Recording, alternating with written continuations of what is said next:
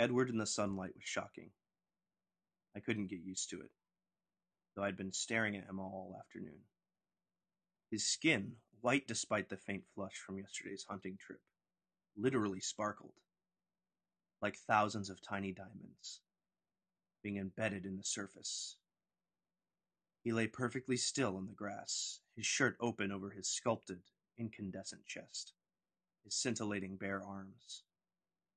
His glistening, pale lavender lids were shut, though of course he didn't sleep. A perfect statue carved in some unknown stone, smooth like marble, glittering like crest. Hi, and welcome to the Mean. I'm Ryan Huber, and joining me as always is Me, Nic. Me, Nic. Nic Seagraves, and we're here to talk to you about sparkly vampires.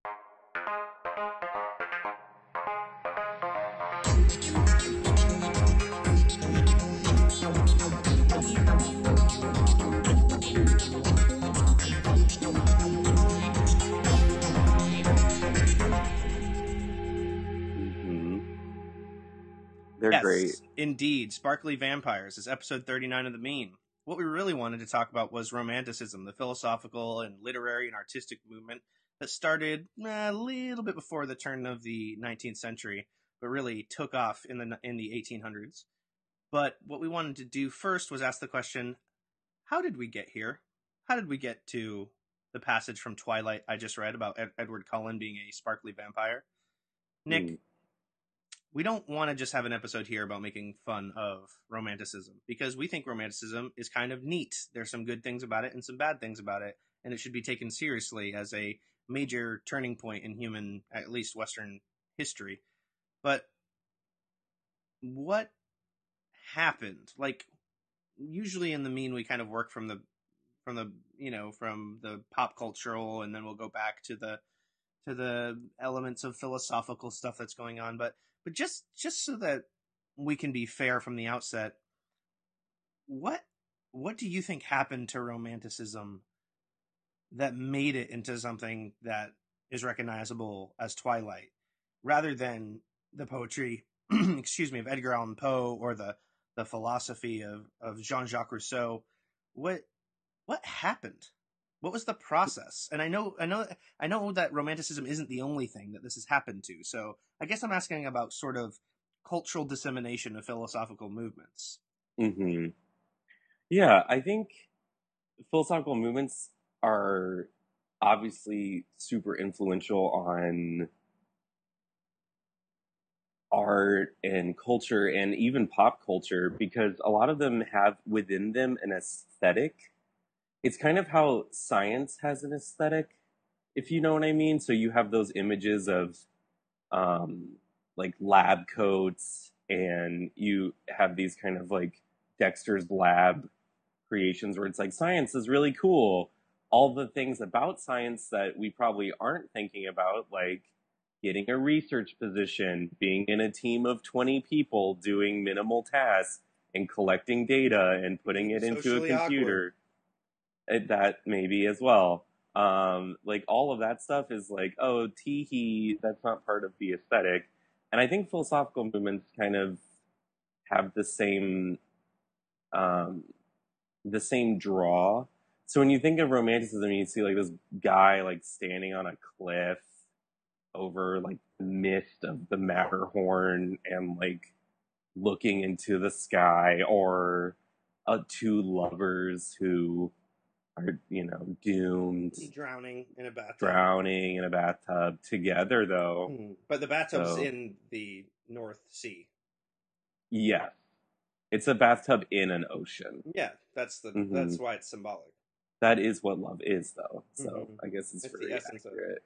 So Yeah. you're basically saying that there are very serious things like science and, and philosophical movements that there's a sort of an aesthetic to, and sometimes the actual thing itself gets separated from the aesthetic, and then the aesthetic can live on in kind of cheap pop cultural Mhm. ways, whereas serious kind of practitioners of the thing itself kind of go in a different direction. Maybe they evolve, maybe they keep doing what they're doing, but they do kind of the grunt work, the everyday grind it out type stuff. While we're all Yeah. appreciating some kind of a family guy joke about it. Yeah, and I think romanticism, if you, you know, gloss over it, is very appealing to a lot of people. You know, the idea of like completely giving in to this overwhelming emotion that's just so true and so beautiful and natural. Mm-hmm. Um, I think a lot of people like that. And I think through people being attracted to that side of it, they we get Twilight in some ways, which is like romantic diet coke diluted with water in a car for four hours romanticism, if that Yeah. makes sense. Yeah, it is. It's totally Yeah. diet romanticism. But let's. I want to identify a few of the elements in Twilight and, and similar stories that we would not have, that we would not see in our culture if not for romanticism. Uh, and then we'll go back and explain how it all began. So, first of all, vampires. hmm Anything else you, you want to say? Like, I'll say one. About vampires. Well, no, I'll say one, and then you say one. So just take Twilight. I'll say one. I'll say something that we have that that Twilight kind of features because of romanticism, even if it's a cheapened form of romanticism. And then you say another thing. So I'll say vampires, and you say. Dracula? I mean, that could be the way this direction go. The game, this direction of this game goes. But what I was thinking is, is there anything else in Twilight that we only have because of romanticism? Oh, well, I mean, romantic love. Okay, so, I yeah. So, the, so vampires, the idea of romantic love, I would say this kind of idea that love is undying, that death, Mhm. this this love death thing. yeah, people are really into that. Um, I think also the idea of I don't know if you know Twilight really really well or if you don't, which I hope you don't. Not really. Yeah, so one of the things that you're always seeing, I've never read any of the books, but I've read enough uh, mocking fan fiction or critiques of Twilight to know this. One one of the things that's always happening is that Bella, the the main girl, she's always saying like, "Oh, I'm so normal. There's nothing special about me." Um, the, you know, I'm just, I'm not even funny. I'm not interesting. There's nothing great about me at all. I don't know why he would ever choose me. And that's a very romanticism, you know, romantic kind of a thing. So we're going to take vampires. We're going to take death and love. We're going to take this kind of romantic notion of what love is. We're going to take kind of the everyman. Uh, also, they like to walk around in forests all the time. Like that's all they do is walk around Mhm. in forests. So we're going to talk about walking around in forests. We're going to talk about all these elements and and why they are rooted in a philosophical, literary, artistic movement called romanticism. Romanticism. So let's go way back, Nic. Let's go way back to the beginning and um, talk about that sad boy who died in London in like the 1700s. Can you tell us a little Mhm. bit about that?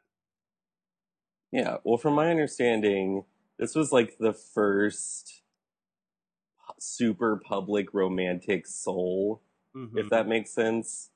So you kind of have this, these ideas about, oh, um, I'm like misunderstood. I'm like this Promethean genius that Mhm. is being suffocated by the world or whatever. It- but this guy actually uh, did it. So I mean, I think that's that's his claim to fame. Is he thinking that no one could understand him, thinking that his genius was just too great, killed himself. So, I mean, that's like I, I think it is important for the movement of romanticism because it's the this kind of fluffy nature kind of emo idea being used in a very physical with consequences situation. Does that make Mhm. sense? Mm-hmm. I mean, and there was others other examples of that. Like I don't know this like little thing called the French Revolution. Mm-hmm. Um, Yeah. So they're definitely it's definitely not like this idea was just oh we got like some cool poetry Wordsworth's fun tee hee. It's also like we also got giant political movements. We got some dudes killing themselves because of poetry. We got water, water everywhere, not a drop to drink. So true, too. Thanks, Coleridge. He was cute though. Yeah, he's a cutie. We got we got the Raven. The Raven. But but why did this all start? Like, yeah, we're gonna talk about all this stuff and Lord Byron and Keats and Yeats and Blake and all these wonderful cool Mhm. boys. But why did it actually start? Like, why, why? Okay, why wasn't Romanticism going on in the 1600s? Why did it really, really explode in the 1800s? Well, it had to have its reaction, you know.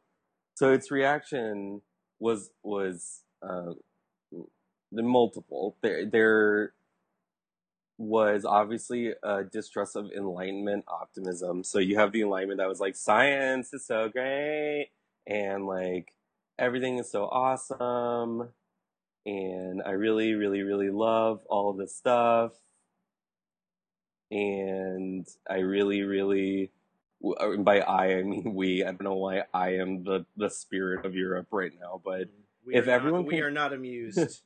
If if everyone can just start thinking rationally for themselves, then we can kind of reach this point of human progress in utopia. That would be amazing. That didn't really work out. I think some Mhm. people were like, "Oh, oopie doopie, that that didn't seem to happen, guys." As you and I have discussed previously, there were two huge schools of thought during the Enlightenment, which was going on from around hmm the early 1600s to around the late 1700s, right? That's like the hmm pri- prime time for the Enlightenment. hmm And it's empiricism and rationalism, which we're not going to really get into. But what I like to talk about with the Enlightenment, I like to give it kind of an umbrella term. And the umbrella Mhm. term for me is machine thinking. hmm Machine thinking. Uh, when you look at metaphors during the Enlightenment, almost everything is a, a metaphor about some kind of machine. Like, hey, Nic, if you had to describe the deist conception of God, what metaphor would you use? hmm A clock. Oh, so God is like a clockmaker who winds the clock and then lets it go, right? So almost Yeah, like totally. almost every major analogy is building off of this machine thought because machines had changed a lot of people's lives, mostly for the better, but there are also some downsides. And so, like, if you had to say who is the intellectual rock star of the Enlightenment that everybody was kind of building off of, who would you say? Just an intellectual, like, not it doesn't have to be a philosopher, just a person who everybody else is like, I've got to talk about this person because this person is like changing the way we think about everything. Newton. It's Newton. It's Newton. Yeah. It's Isaac Newton, not Olivia Newton John, although she is also a major figure in hmm you know the advance of ideas such as let's get physical and spandex and other things of that nature. Um, but yeah, Isaac Newton, right? Mechanics, classical mechanics, theories of physics, mathematics, also a little alchemy. But hey, who hasn't taken a left turn now and then in their life towards trying to turn lead into gold? Yeah. Um, yeah. So it's like, you know, it's understandable, but everyone's taking their cue from Newton. Okay, so we get about 200 years of that. We get the American Revolution kind of going on.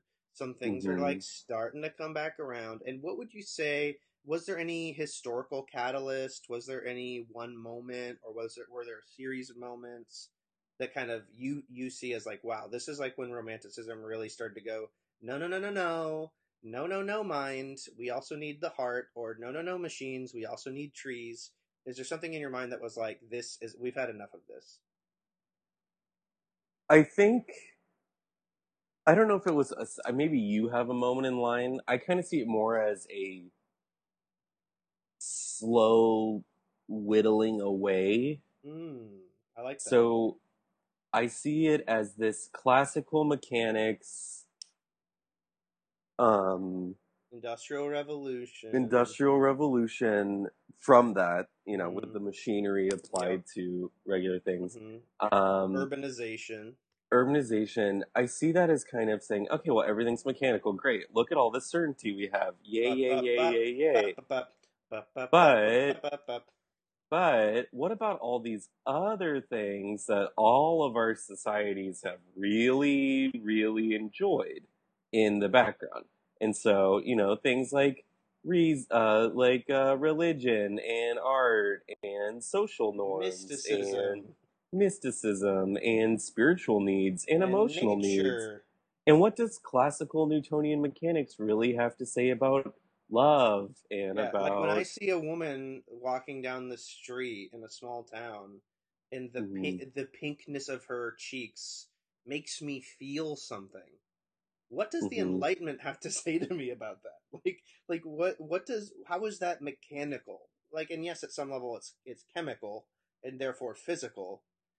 But like, I think people were kind of going like, "Hey, I have a whole part of my life that this whole enlightenment, rationalism, empiricism doesn't help explain at all. Like it really doesn't do anything for me." And you know what, Nic? Since art is usually made by the bourgeoisie and the rich, think about this. The machines, and I'm sure someone's written this, the machines that afforded everybody all this extra time may have actually led to romanticism in addition to being something that romanticism was reacting against. yes, You know what I'm saying? yes. I mean, well, because you also have to have the time. You're right. Yep. So like you have to have the time. Mary Shelley is a 17 year old girl writing one of the greatest novels of all time, hanging out with a bunch of bisexual poets in England, right? One of them is her husband. One of them is her husband. They're having a mm-hmm. great time telling stories by the fire. Like who's who's funding this? You know what Yeah. I'm saying? Like who's allowing these out? Like what do we do? Well, we hang out by the hearth for four hours and we drink sherry and we get blitzed and we talk about monsters. Hmm Well, see, that's the other thing too, though. Kind of like not a counterpoint, but also maybe like a, um, kind of a s- alongside that is Lord Byron is Lord Byron. He's part. He inherits the money of That's the not just like his aristocracy. par- like his parents Yeah. didn't decide to s- to name him Lord. Yeah. He so he has money from an old system which surprisingly survived um The the, landed- enlightenment The landed gentry, right? yeah i mean the enlightenment didn't really i mean you could maybe say that it sowed the seeds of the death of the aristocracy and things like that But it took a but it definitely but it wasn't really radical yeah. because you have to like people like Locke and um, even Kant weren't really interested in radical politics. And they we weren't know, really. We know all this is yeah. true because of Downton Abbey. Yes, I mean, if, if you need if you need first source material, Uh-huh. you just I would definitely look there. Um, it's a great resource. But in all seriousness, so Downton Abbey, like, they start to have real problems after World War One. hmm Like, that's when it gets really, really real for them because of a lot of different factors. But most of the landed gentry, most of the Lord Byron level type people, they're not really experiencing. Yeah, and this is interesting. Like, I've, I've seen a lot of people kind of get mad at God or get mad at the universe or get very dark about life, not because of their own suffering, but because of Mhm. the suffering of others.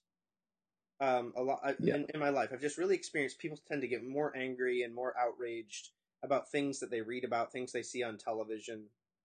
Um, and empathy is a great thing, but it, it would it would I would ask like most of the people producing this romantic art, like, did you actually live in cities? Like, did you actually experience it? Were you a worker? Were you part of the proletariat? Like, did did you like have to breathe smoggy air? Like, and some of them probably did, but a lot of them were probably these people who are living out on in landed kind of, you know, country estates or living in Mhm. cottages by ponds, and they Mhm. were probably like they went into the cities from time to time, and when they went into the cities, they saw how kind of dirty and gross and how people kind of seemed miserable.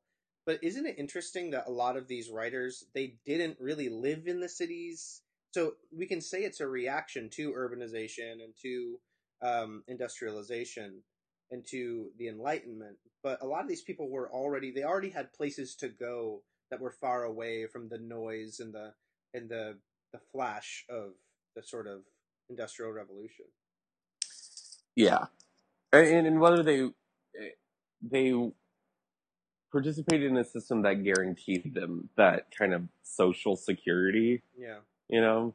So I mean, Wordsworth definitely wasn't like rolling in dough, Yeah. but he didn't really have like a day job, if that makes sense. Yeah. I mean, in Coleridge being an opium addict, I don't even know what he did. like, I don't really know what was going on. no, there. that was his day job is to be an, an opium addict He had to buy some. all the time. Isn't it crazy how, how like like yes, we still do have drug addicted geniuses in our time, hmm but it's crazy that like you that like some of these guys had pretty long drug addled careers. Like they, you know, it wasn't like five years for Kurt Cobain. You know, it was like, Yeah, These guys kind of like figured out how to how to make it last. they were better at it.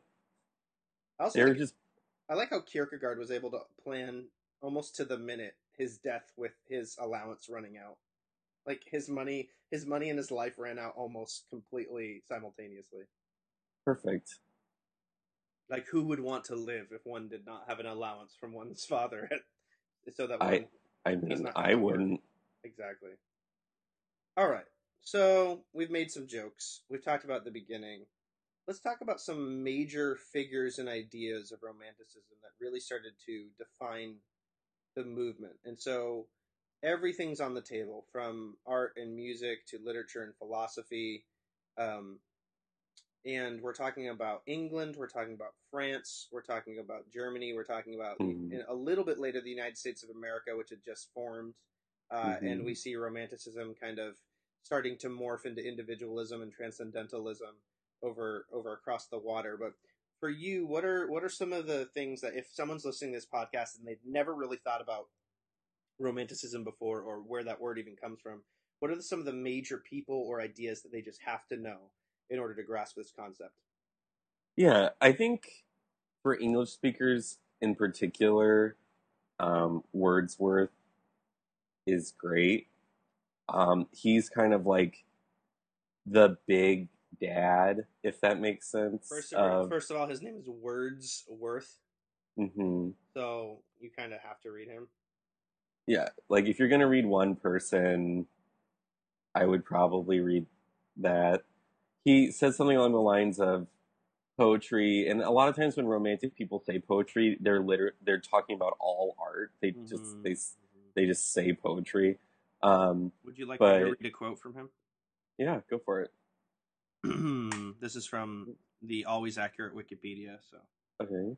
to William Wordsworth, poetry should begin as quote the spontaneous overflow of powerful feelings unquote, which the poet then quote recol- recollects in tranquility unquote. So you have the the spontaneous overflow of powerful feelings. Then you you recollect this in tranquility. So there's some nostalgia built in there. Um, what is he talking about? Yeah. I think I keep saying I think. I'm sorry. he is kind of doing a 180 for poetry. Okay. So before this, you have like the last really, really, really great English poet before Wordsworth. I mean, universally accepted as such. I mean, people have little like pet projects that they. my my boy really- is John Donne. So if you don't say John Donne right now, Mm. I mean, it's not John Donne, but it would be Milton. So if you were like wait, when was Milton around though? way earlier, Okay, can we just can we just say that John Donne was really awesome? John Donne is really awesome. Okay, thank you, because you're about to hurt my feelings. Yeah, John Donne's really awesome, and he's really, really awesome for a lot of modern poetry. And he's a Um, pre he's a pre romantic poet. Yeah. Um, Kind of laid the groundwork for them in some ways. hmm But what Wordsworth did that was revolutionary compared to Virgil and Milton and Dante um, was kind of say, hey, this poem is about me. So instead of it being like, I'm writing an epic about Satan or about hell or about, uh, you know, Ulysses or whatever. Yeah.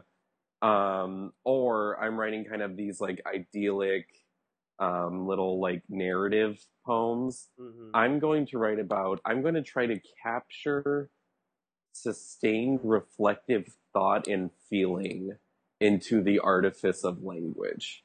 And he did a really, really good job at that. Like an unbelievably So good we job. could say that. that. if we take Wordsworth as kind of um, an inflection point, that romanticism is taking the turn to the subject Mhm. accomplished by the Enlightenment. That is, humans thinking about the, their own thoughts and selves.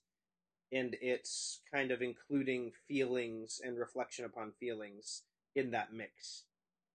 Yeah, and I think the second part of his quote is really important, and it's what we talked about at the very beginning, where people like people really like the first part of that quote, Yeah. where it's like a spontaneous overflow of emotion.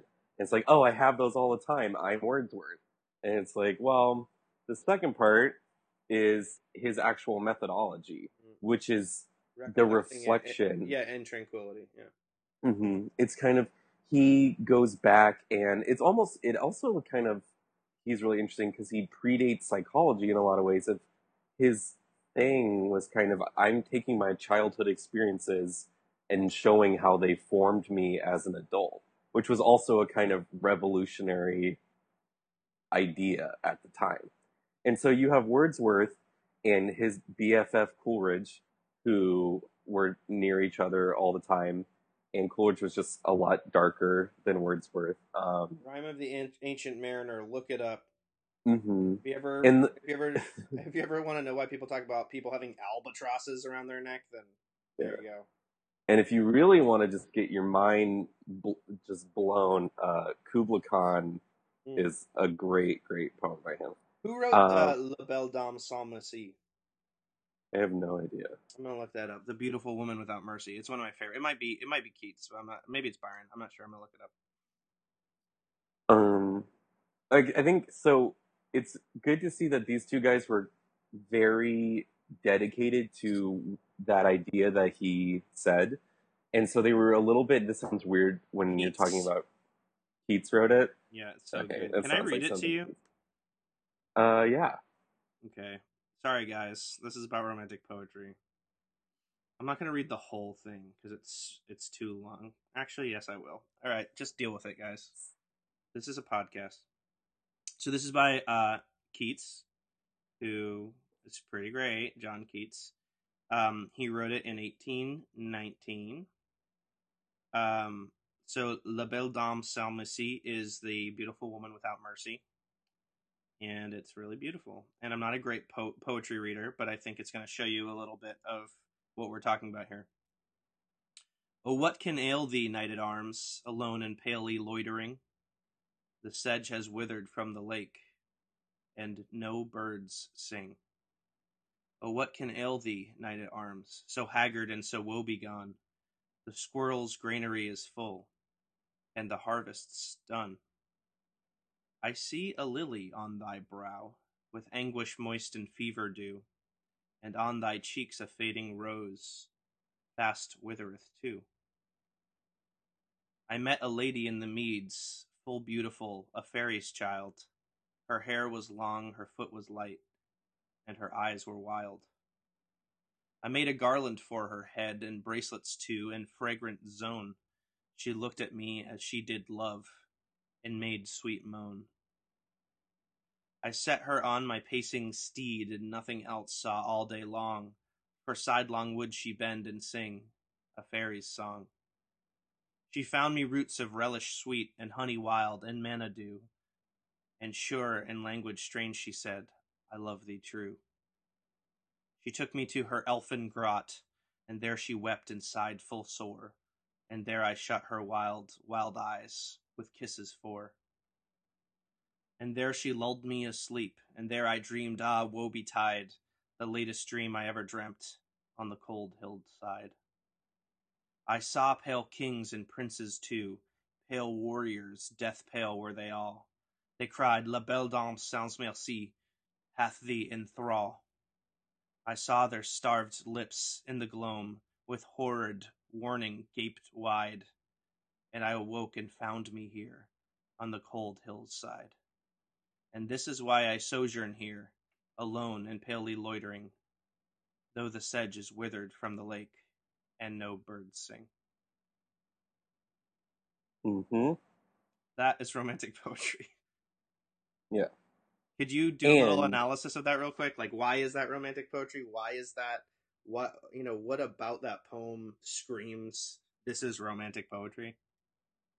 Yeah, well, obviously it's there's something about it that isn't quite as formal Mhm. as poetry before it. So if you there's not a structure, so to speak. I mean, obviously there is a rhythmic structure, but there isn't these hard lines of, you know, Virgil writing in this highly structured Latin. It's not even a sonnet. It's not even like Mhm. this is how you write a sonnet. It's not an iambic pentameter.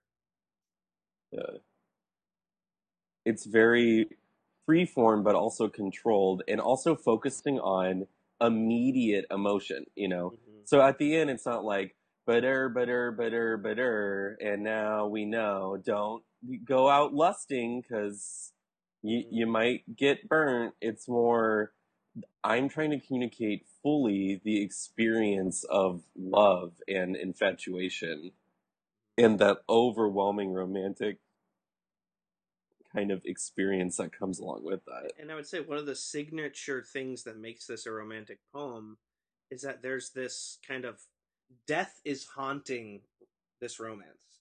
This isn't Mhm. pure, this is fun, I like this feeling. There's something haunted about the romance. Like, this is, like, at the end, there's all these, like, starved knights telling them, this woman has you in her thrall.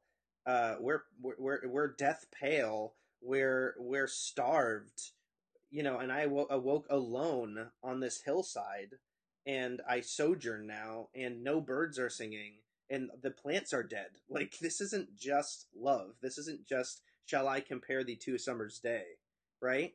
This Mhm. is this isn't just romantic love as we think of it. it. There's something dark and something like nature is there, but it's like there's death and nature and and kind of like maybe ghosts are there as well. Maybe pe- there's dead people talking to us, and so Fantasy. yeah fantasy fair the word fairy is used a couple times like like like things that we can't see but but but something's going on here and so this haunted love is a big part of what romanticism kind of brought to the table because it is a reflection upon the feelings that we have. Like so we have this feeling of love and that's a first order thing.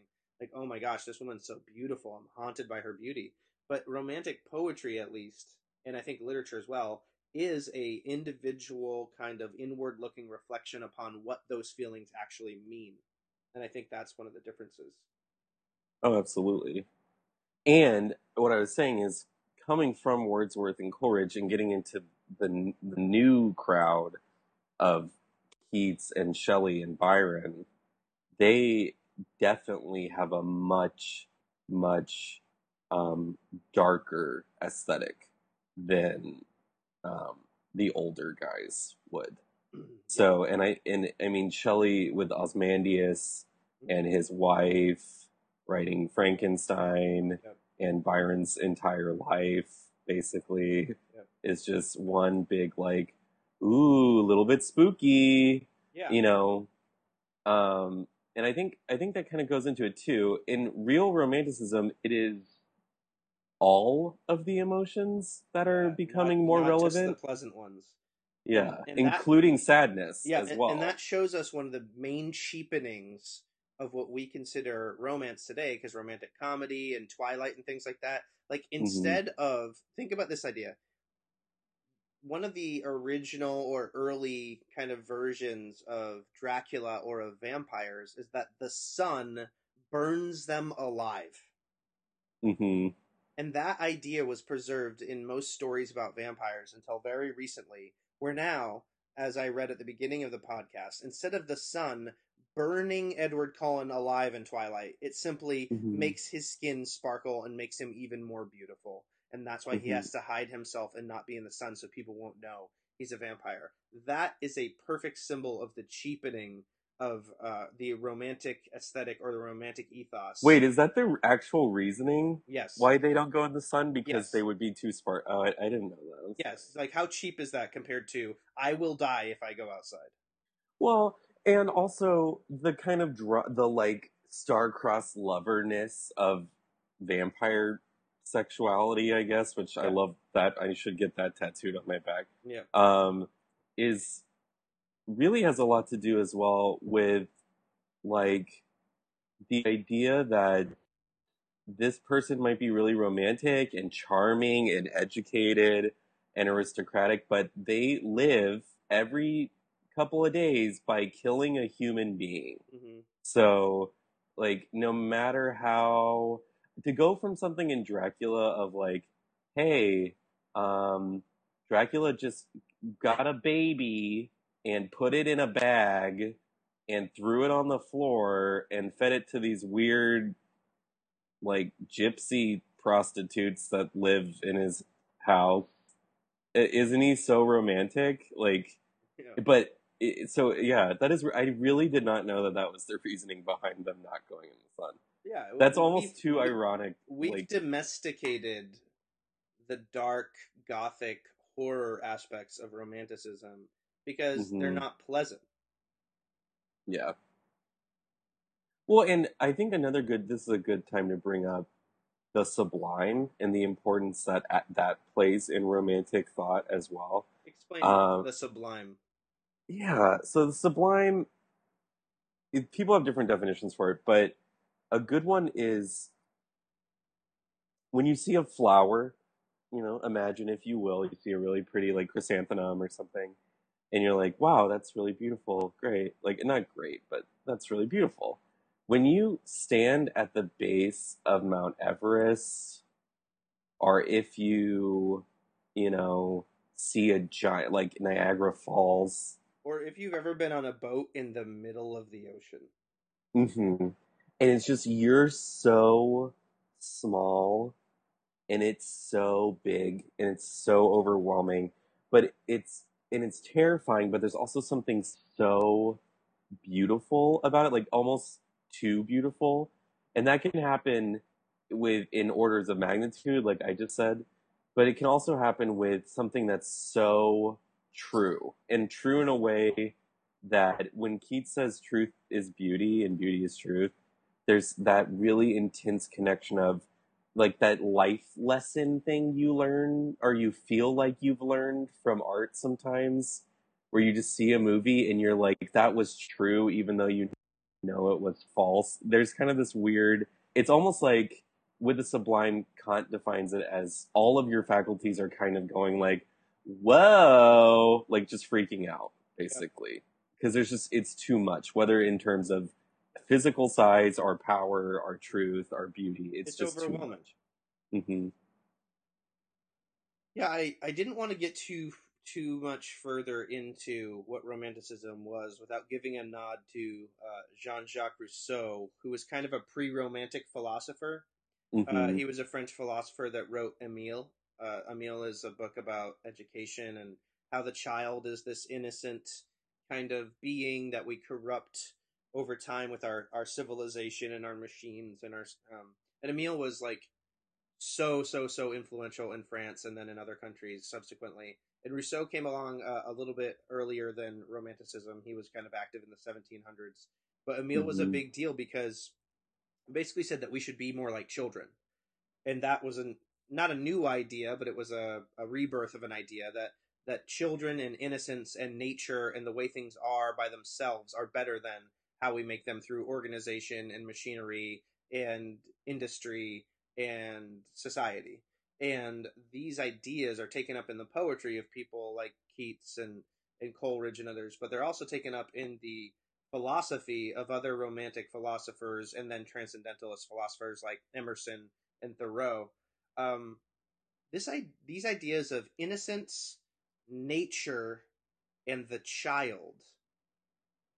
What are the what are the significance like for you? First of all, why do you think those those became such important ideas? And secondly, what do you think their significance was for the romantic kind of movement overall, or even just philosophically? Yeah um I know that's a hard question. Sorry to like give you. yeah, it's like a lot there's really a I'm like making you give like an oral defense of like your your knowledge Romance- of romantic uh, philosophy. thank god i took that class holy crap um yeah i think innocence is great it, let's start with innocence so And a nod to William Blake's Songs of Innocence and Songs of Experience. hmm Which that's another person that we like completely left out, and I think it goes without saying, or at least it should be said, Um, these overviews that we do, and we always say this, but I mean it every time. like the overviews we do, there are always loose in. You know, so like comprehensive.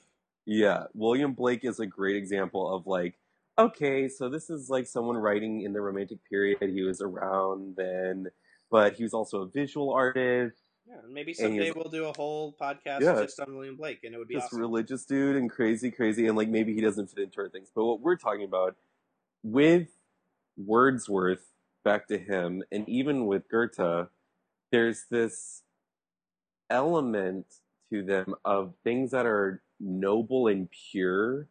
And I think a child's fascination with the world, with being emotionally vulnerable, with being in tune with instinct as well, which is a huge thing for them. These kind of like intuitive super knowledge almost um, becomes an amazing symbol.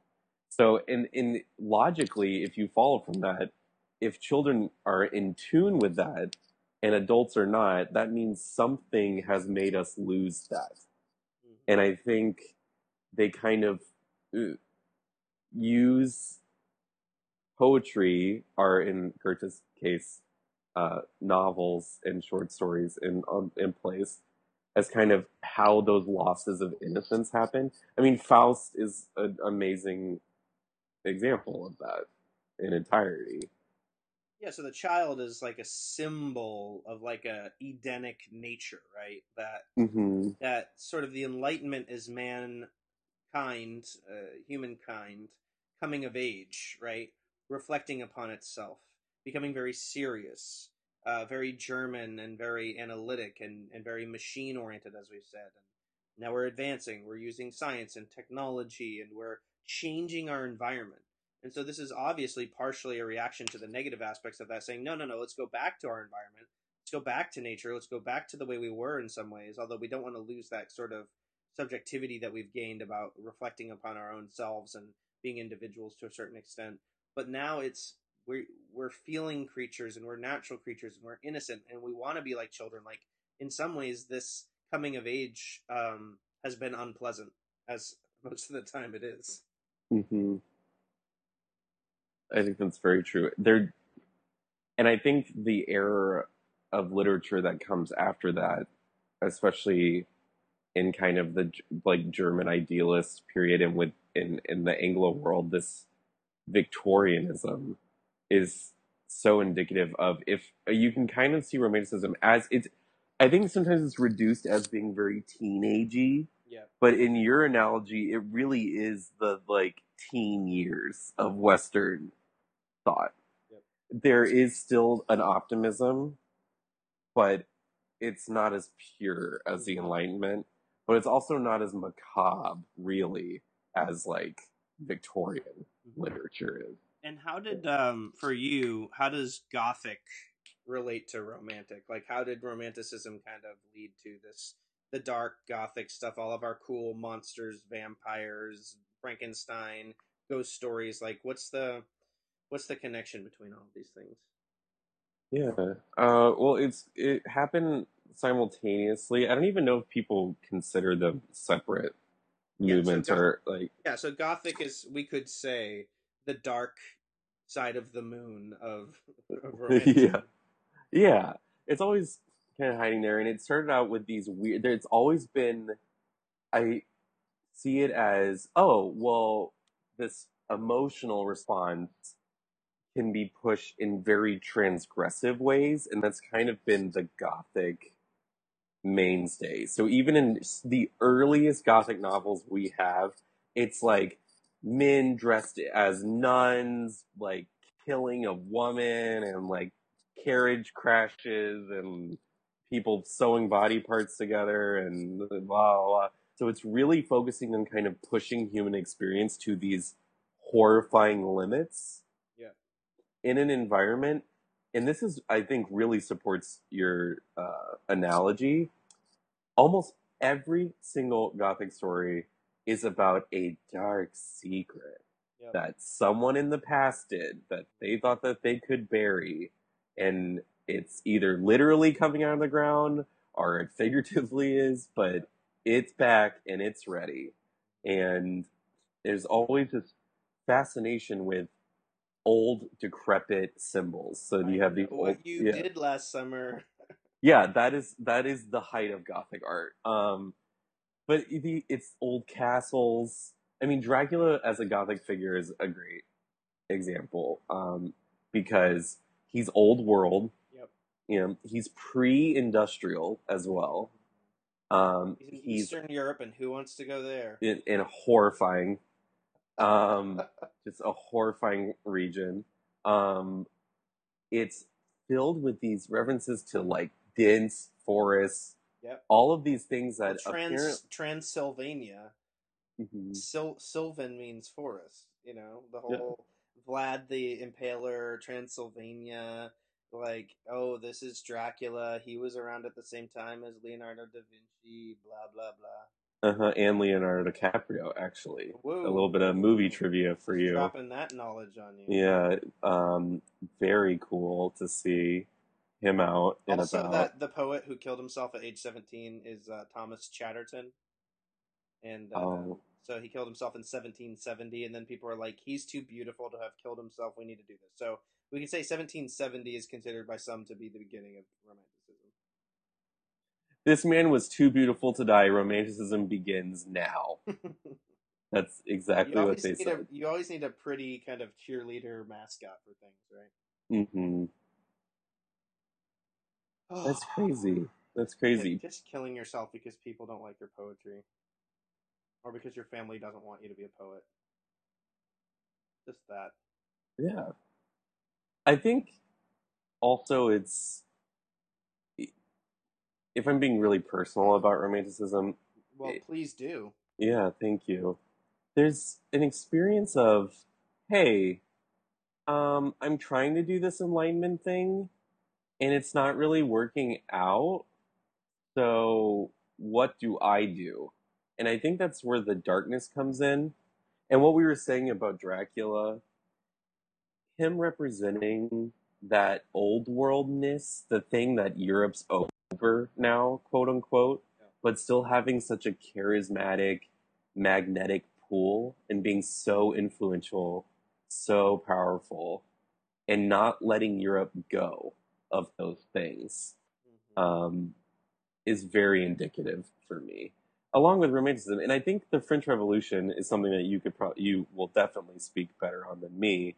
But it was unbelievably pivotal for some people to stop being romantic yeah. uh, think, when the French Revolution happened. yeah, I think well, yeah. So French Revolution happened in the early kind of phase of Romanticism. Maybe it, hmm maybe it kind of killed off some of the French romantic stuff because then it definitely shifts to England and Germany and and America, right? hmm Um, but this whole like romanticism is about the common man, right? The nobility of Mhm. the natural state, not not the state that we set up around ourselves with all these rules and laws and regulations. It's about emotions and reflecting upon emotions. And when you're a bunch of common, poor, starving peasant type people, you're like, my emotion is anger. and I want to Yeah. I want to do something about this. And you know what? Like those people over there, they pretend to be so rational and so enlightened, but they're really just bad versions of us. And they have all this food, and we don't have any of it. And instead of sort of explaining it away, we should probably just kill them all and like take their stuff and then give it Mhm. to everybody because that's what we feel is right. You know, that there's a reason they called it a reign of terror like literally a reign of terror and like they wanted to deconstruct the whole edifice of, of people and titles and religion and institutions and it was really like a leveling it was wanting to, to make everyone level and there is something romantic about everyone being equal right everyone having Mhm. like the same thing and like us all kind of getting together and I mean, they were called the sans, sans culotte, which are the people without shoes. Jeez. They're walking around barefoot e- either because they can't afford shoes or because they don't want to wear shoes. I'm not an expert in that, but that was part of Can you just get deal. back to me on on when you figure that out, please? Yeah, yeah. So it's interesting. the The French Revolution, I think, marks both both the the end of a certain kind of romanticism, especially for France, and the beginning of you know the political ramifications of romanticism. Um, which I mean were felt even to the 1900s, particularly because of the influence of Johann Wolfgang von Goethe, a Mhm. German. Could you tell us a little bit about Goethe and why he was influential? Um, yeah, I'm about to cough. Yeah, Nic's a little sick, guys, so we. Sorry, I'm a little out of it. I feel like my thoughts have been kind of rambling. No, well, we just want to let you know that it's not contagious through the through the podcast. You're not going to get sick by by listening. So just be at ease as we talk about Goethe real quick, and then we're going to move on to maybe some final thoughts. But Goethe's really important because he helps bridge romanticism with something that's probably a lot darker that happens in the 20th century. But hey, what about Goethe? Oops, oops. Uh, Goethe is like the genius of geniuses for, for, or was considered for a long time. So you have this guy who, By the way, It- if you look up Goethe, there's no R in it. It looks like Goethe, G O E T H E. Goaty, But thanks, German.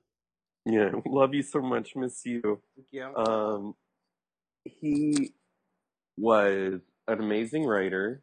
He wrote plays, he wrote novels, and the subject matter of these things change. He was also into science and did a lot of experience, experiments on uh, even anatomy and like light and weird classification things. He was very political and was almost like a sage in a in a in the modern period. So people had this sort of reverence for him because he was almost like a Renaissance man. He did everything. Um, obviously, his science isn't great um, to modern standards, but his books are still really good. And kind of what Goethe did that's interesting is he allowed Germany's Germans to be a little bit more romantic by making it a little bit more moral. So there isn't this kind of full swing, haha, whatever. Uh, like let's just go straight into emotion and stuff. Cause like Faust, um, it's a morality tale still. And maybe he complicates it a little bit by kind of leaving some things open ended. Sorry. but he definitely starts injecting a little bit more structure into this. And that's because personally he believed that this kind of giving yourself completely into it, he would be horrified by um, that man's, the poet, the 17 year old poet, Suicide Boy's Yep. decision. And I think, I don't know if this is true or not. It, it probably, I'm guessing it is, but his, his like breakout hit novel, which I have to look up, I'm so sorry. Sorrows it's- of Young Werther. Yeah, is basically a, kind of about that. So it's like a beautiful soul that can just not handle existence in the world. Um, yeah. Well, one thing about Goethe and about great art, and especially when it's very tied to a social identity or a unified identity, um, one thing about that is that it can start to cultivate a sense of something that we like to call nationalism. And I think one of the things that started to happen because of Goethe and and other romantic poets is nationalism is more a feeling than anything else. Would you agree, Nic? Yeah. So you But start, preserving a feeling, really. yeah. So you get a sense of German nationalism, and you get a sense of a little bit of an English nationalism, and of course we had a French nationalism, and Napoleon helped kind of uh, raise that up to another level, and then you get American nationalism. Oops! All of a sudden, late 1800s, all these different Mhm. countries have this really romantic feeling of wanting to just, you know, really be proud and and reflective of who they are and what their national character is and what their ethos and aesthetic is. And sometimes that can oopsie boopsie lead to a world war, kind of. And I'm not saying romanticism led to World War One, but what I am saying is Mhm. it was a necessary but not sufficient cultural movement that enabled some of the the thought and think feeling patterns that did um, kind of lead to what has been called the powder keg of Europe. Yeah, I would say that. Because I like to blame like modernism and enlightenment stuff on world wars, but we also have to like give romanticism its due.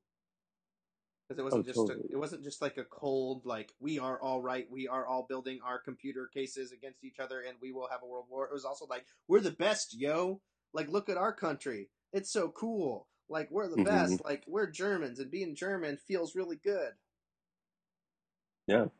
Maybe it was fueled by romanticism and enacted with enlightenment and industrial process. Oh, I think that's why it's so gross because like all of the travesties were done in such a calculated scientific Oh, yeah. way it, and through scientific means. I mean, people weren't like dressing as knights and actually fighting as knights. They were just dressing as knights and walking around Germany for some reason. It was all Um, about mobilization schedules. Like if you had read any kind of news like papers of the time or or, or uh, early histories of World War One, it's all all about mobilization schedules because everything's about we got to get our machines up and going, got to get our trains, got to get our, our our little like movers of men and our little cars and trucks and horses and we got to mobilize. And it was all about this kind of this numerical mechanical language. But it was also about like cuz we're the best! Like our country is the best and we love it so much you know? That was Mm. a big part of it. And how right they were. exactly germans were the best and french people were the best and english people were the best and americans were the best so there you go Everyone was the best. Period. all, Done. all, all at once Ba-da-ba-da-ba-dum-bum. um so if you had to give our audience something to take away from romanticism without cheapening it or you know also acknowledging kind of the dark side of it or if you had to kind of say hey if you want to explore romanticism more or know know more about it you know where would you kind of leave our audience in terms of like hey like this is romanticism and here's how to take the next step or this is what we should learn from it? I would say most on my most conservative excuse me I would say romanticism is a great lesson of trying to weed out certain elements of human culture doesn't ever really work. It normally just causes a giant counter swing. So if you're looking at it from a purely historical view without even talking about what romanticism is about, it's just like, hey, in the Enlightenment, we really thought we could just get rid of all this stupid baby stuff that uh, why are we even doing this? We're so smart. And it's like, oh, well, 100 years later, everyone's saying the exact crazy opposite to the other extreme. Mhm. And I think it just goes to show you that some things are part of the human condition, Yep. period. And if your personal philosophies can't deal with sustained thought, you probably have a problem. If your personal philosophies can't deal with emotional experiences and they're just you just try to ignore them, you probably have a problem as well. So it's kind of a lesson in I guess balance are just not be not I guess non non radicalness sometimes. And I would say, like, I give Hegel a hard time sometimes because I think some Mhm. of some of his stuff is incredibly dangerous. Uh, Ger- Mhm. German idealism is like they're so loaded. Um, but I think what Hegel does a really good job on, and and I'll I'll kind of make this my my final my final word is Hegel recognizes that opposites have a place in dialogue with one another to bring us to something that is more balanced, and that's his idea of thesis, antithesis, synthesis. That that we should be learning from ex- from the extremes. That we should be re- learning from historical reactions, and we should try not to live in one extreme or the other, but to let them have a conversation and find something that integrates the best parts of both of them. So that would be my takeaway: is like if you're someone who leans really really really rationalist or empiricist or enlightenment or machine kind of thinking like seek out things that are to be beautiful and natural and childlike and innocent and romantic to try to at least learn from them incorporate some of the lessons that they can teach you and if you're the opposite if you're someone who like listens to my chemical romance or only reads twilight maybe like learn some stuff about physics or science or pick up a book on Mhm. newton or like study math because I think it's a great weakness of our society that sometimes you can specialize in one kind of thing and completely ignore everything else. Absolutely. Well, I I would very recommend that. Yeah, so Nic Nic today, you know, he felt sick, but he decided to buck up and do a podcast for you guys. So, you know, he overcame his, you know, woe is me couch fainting Mhm. lemmy gothic day and he just decided, you know what, I'm gonna put on my big boy pants and just make a podcast just mechanically using my brain. So I appreciate that. Thanks for uh thanks for uh fighting through that for us, Nic. Oh, no problem. I just hope I didn't ramble too much. I feel like I wasn't really on my A game. I don't I don't think you were on your A game, but I think your B plus game is better than most people's A game. And I mean that. That is so sweet. And I mean that too. I, that sounded really condescending. oh, bless your heart. oh, that, oh my god, that is so sweet. It's so funny because sometimes when you try to say something that's unironic, it comes out Mm. sounding really ironic. I am so sorry about that. Well, I hope that you feel better soon, Nic. But for now, this has been Ryan, And Nic, and you'll hear from us next week. Bye. bye. Bye. Bye. Bye. Er- vampires.